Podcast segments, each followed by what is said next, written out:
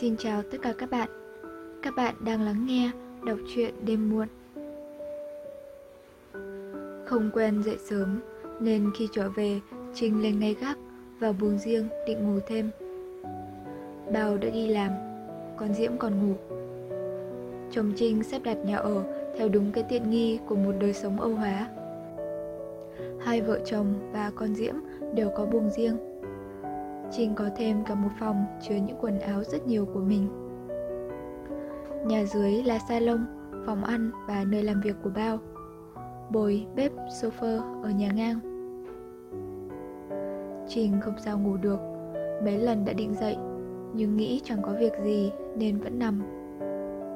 Chị vơi lấy một cuốn Decobra nhưng mỏi tay và cóng buốt, chị lại bỏ sách, cho tay vào trong chăn, lim dim mắt hưởng cái êm dịu của ấm áp và yên ổn. Từ khi lấy chồng, Trinh đã quen với một cuộc đời mà mình hoàn toàn không phải lo liệu. Bao không muốn Trinh phải bận vào một việc gì có thể ảnh hưởng đến sức khỏe và sắc đẹp của Trinh. Đối với Bao, không những Trinh có tình yêu mà còn có cả biết ơn và kính phục. Sau khi đoạn tuyệt với Trần Văn, Trinh cũng có nhiều lúc bứt rứt. Nhưng rồi ngày một ngày hai, trôi theo hạnh phúc của gia đình, câu chuyện cũ ấy như một mũi nhọn đã bị mài đi, không xoáy vào lòng Trinh nữa.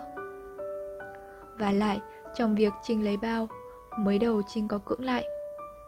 Cũng như nhiều kẻ ích kỷ, lợi thì mình hưởng, nhưng trách nhiệm thì đổ cho người khác.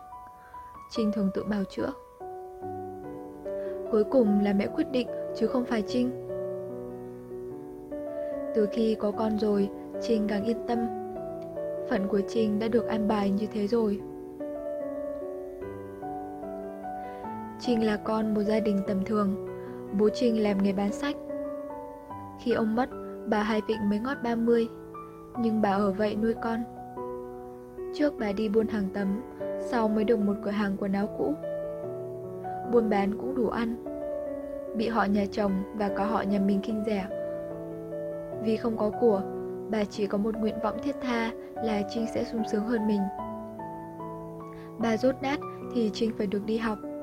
Bà vất vả thì Trinh phải được an nhàn. Bà không có thừa tiền thì Trinh phải giàu có. Trinh chỉ có việc ăn và học. Bà đón cả thầy giáo về kèm cặp thêm cho Trinh. Trần Văn được bà tin cẩn trong công việc ấy. Văn hơn Trinh 4 tuổi. Trinh phục Trần Văn là người đúng đắn, tự học mà đỗ túi tài Tây. Song song với sự tiến bộ trông thấy của Trinh, mối tình giữa hai người dần dần nảy nở. Vì là chỗ quen cũ với mẹ Trần Văn, bà Hai cũng muốn cho hai trẻ nên vợ nên chồng. Bà chưa vừa ý một điểm. Trần Văn chỉ là một cậu giáo trường tư. Thấy Trần Văn có đủ sức để đỗ bằng to, có lần bà đã khuyên anh nên dấn thân học thêm, nhưng anh chỉ cười. Mẹ Văn đã xin cho cưới, nhưng bà Hai muốn để cho Trinh đỗ cao đẳng tiểu học xong. Trinh còn đang học năm thứ tư.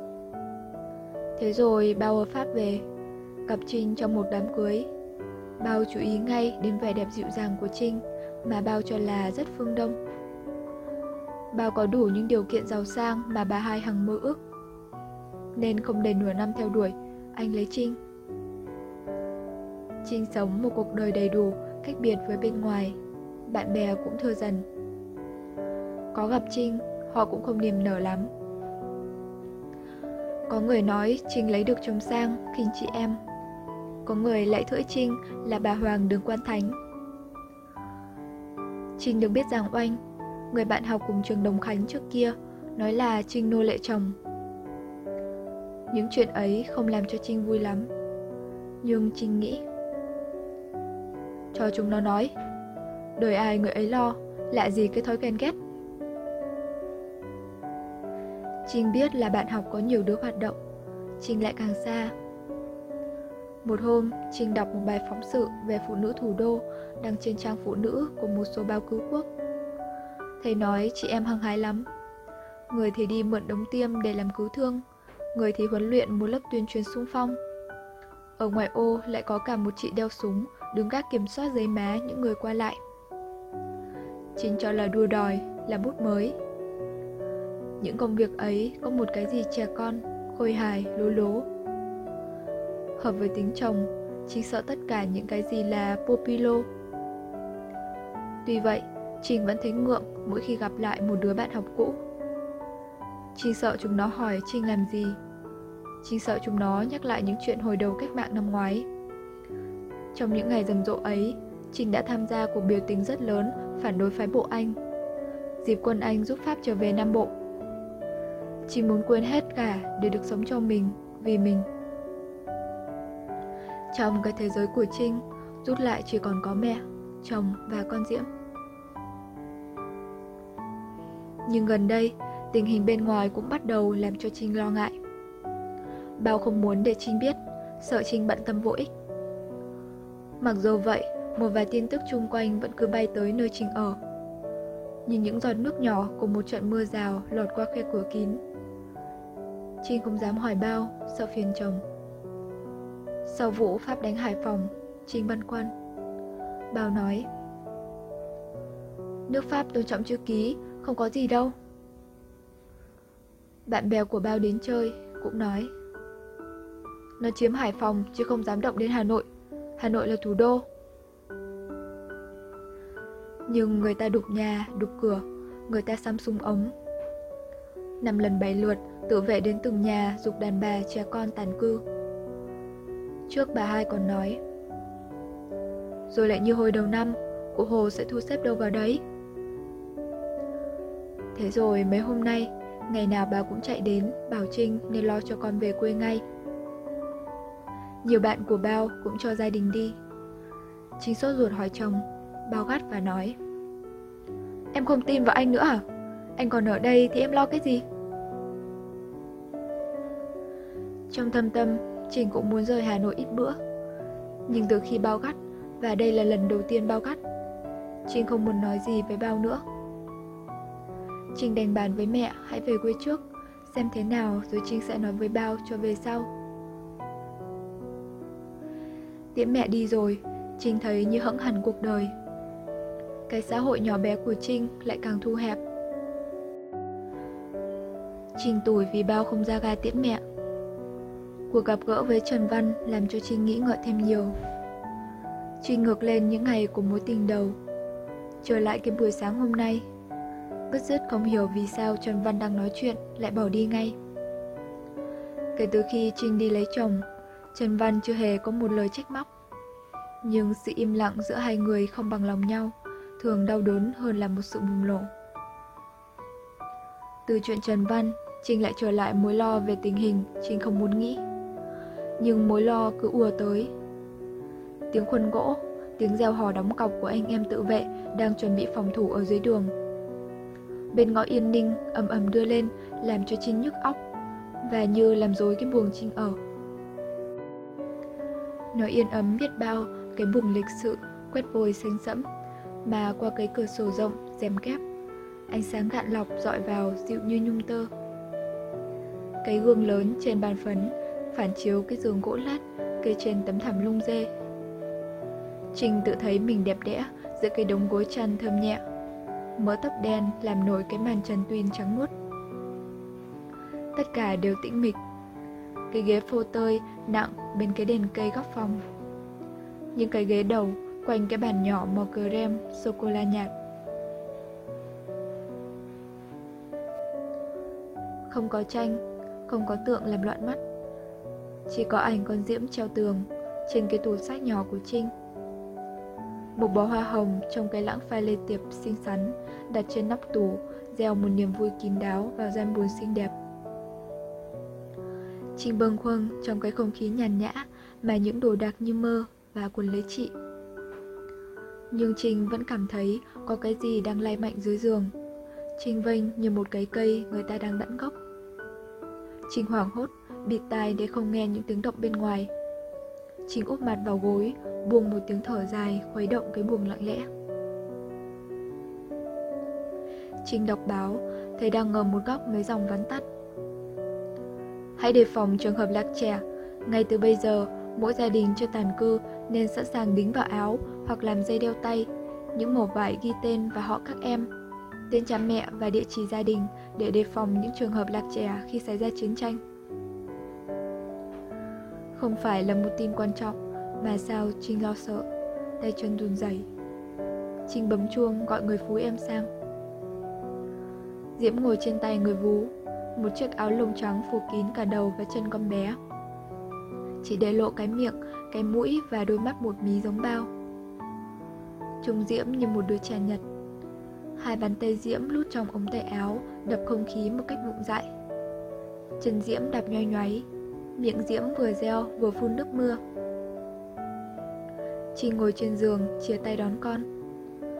Diễm hều miệng hóng chuyện. Chị ôm con trong cánh tay nhỏ nhắn, áp má nó vào má mình. Người ta có cảm tưởng rằng đấy là hai chị em, vì Trinh trẻ một cách lạ lùng. Trong cảnh êm ấm, Trinh không dám nhìn xuống đường. Nhưng bên kia, đầu ngõ Yên Ninh, Trinh vẫn có cái cảm giác là cái ụ đất với những cây gỗ lớn tùa tùa đang sừng sững dâng lên. Nam nữ thanh niên đang tấp nập, rối rít, kẻ cuốc đất, người kéo gỗ. Trinh nhắm mắt, nhưng cảnh tượng rối loạn ấy vẫn cứ quay cuồng làm cho Trinh chóng mặt. Trinh phân vân không biết cho Diễm đi hay ở lại, đeo dấu cho con hay không.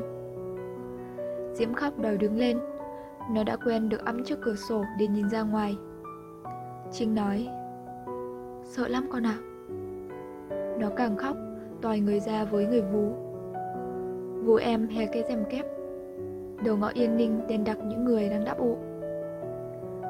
Trinh giật mình, tiếng máy bay ù ù rè rè trên đầu. Trinh chưa kịp đưa Diễm cho vú em thì cái gác xinh xắn của Trinh rung lên. Máy bay là các mái nhà, nghiêng cánh.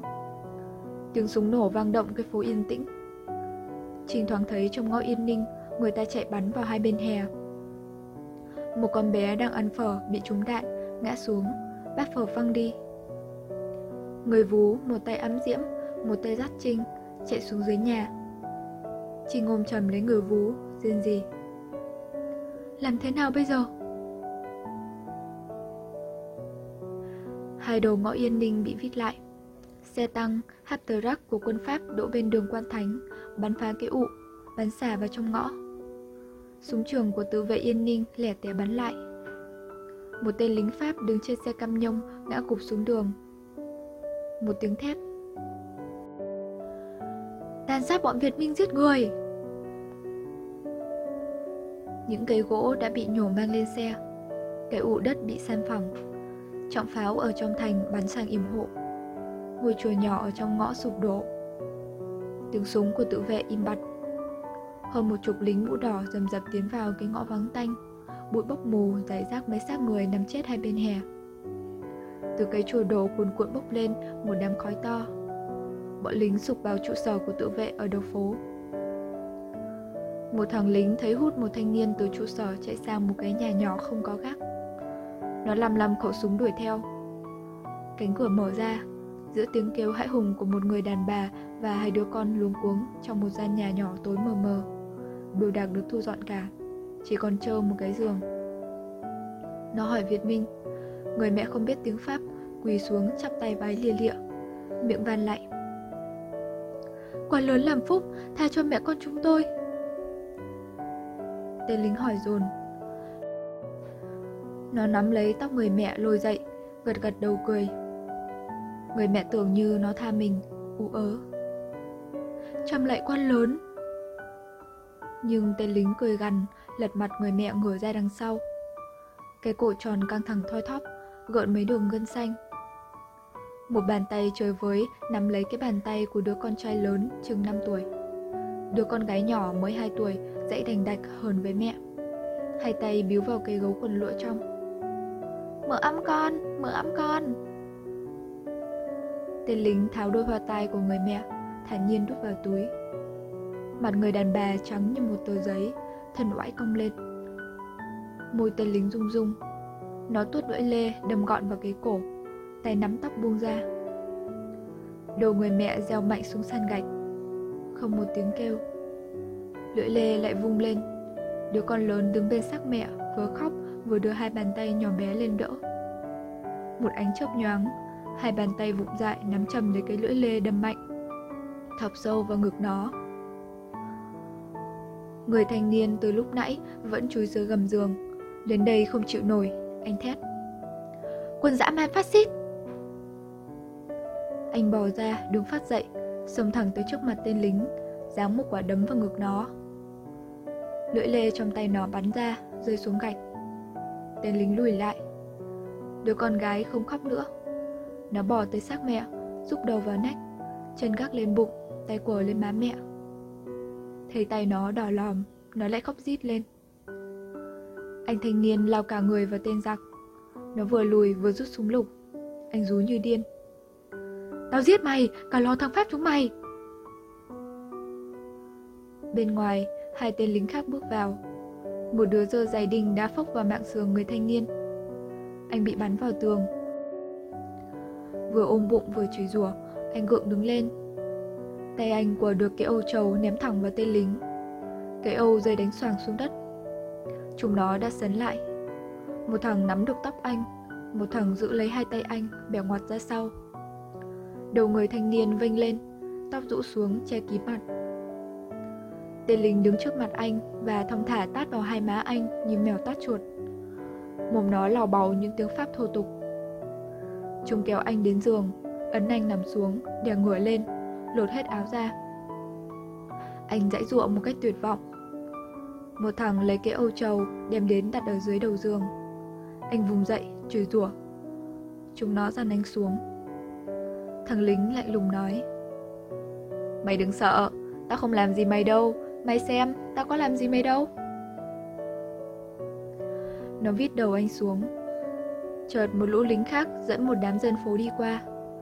Thằng lính ê ê gọi vào. Tiếng cười của bọn lính cất lên như trong một đám tiệc. Chúng dồn mấy người già lên trước.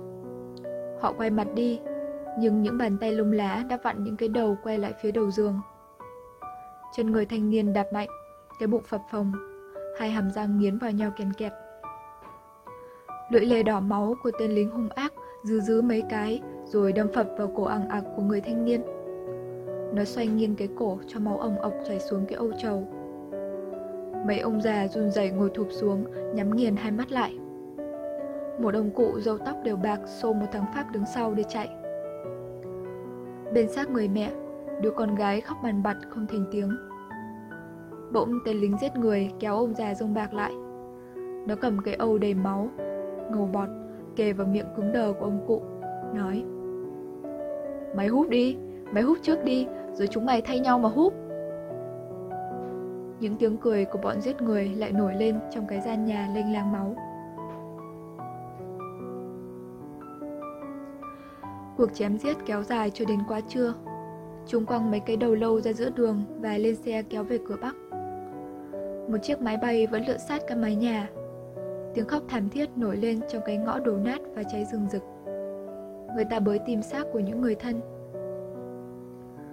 Một chú bé chừng 8-9 tuổi chạy vào trong cái nhà đã xảy ra vụ thảm sát. Người ta đang lố nhố thu dọn. Một tử vệ ẵm đứa con gái đỏ lòm ở trong đi ra. Chú bé nhận ra em nó. Nó vồ lấy con bé, tay áo và áo sơ mi của nó cũng bê bết máu.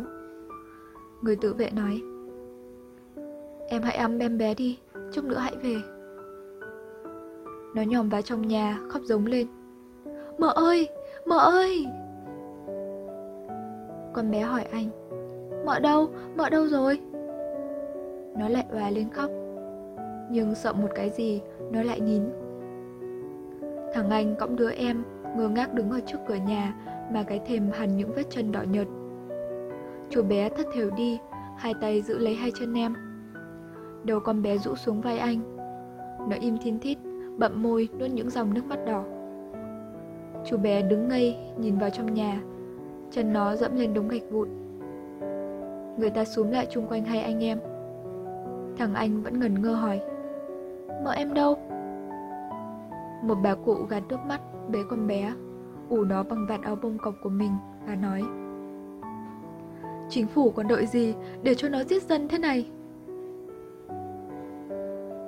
Tất cả những chuyện ấy, qua những lời thì thầm của người trong nhà, đều đến tai Trinh. Trinh chỉ biết chúi vào cái xó sâu nhất của cầu thang. Trinh rên rỉ, tay ôm lấy Diễm, chốc chốc lại gọi chồng. Trinh giận Bao và định bụng cứ về quê với mẹ, dù Bao không cho phép. Khi Bao về, Trinh vẫn như người mất trí. Trông thấy Bao, Trinh chỉ thở dài. Bao dục, hãy tạm đến nhà bác Cự Lâm đã, chúng nó có thể trở lại. Trinh run rẩy bước ra khỏi nhà, lạnh buốt như người đang mặc ấm phải cởi áo ra. Mỗi bước chân đi tưởng như là một bước nguy hiểm. Trinh lầm lì không nói, nhắm mắt không dám nhìn sang bên ngõ. Nhưng Trinh cũng thoáng thấy người ta đang cáng những xác người chết. Ngoài đầu ngõ, sau một ụ cát, một người tự vệ quen mặt vẫn bồng súng đứng gác, như không có chuyện gì xảy ra. Trinh ngẫm nghĩ, không đánh được thì bày trò ra làm gì, không đáp ụ thì làm gì mà nó giết. Trong xe, Bao ngồi bên Trinh, tay ôm vai vợ. Em đừng sợ, anh sẽ kiếm một nơi yên ổn nhất để em ở. Ở đấy em sẽ chẳng biết lo sợ là gì. Trinh ngả đầu vào vai chồng và dịu dịu ngồi yên để Bao vuốt lại tóc cho mình. Chiếc xe Citroen chạy trên đường Quan Thánh nhốn nháo những người dắt díu, bồng bế nhau chạy. Anh chauffeur vẽ bóp còi inh ỏi, nhưng xe vẫn phải dừng lại luôn.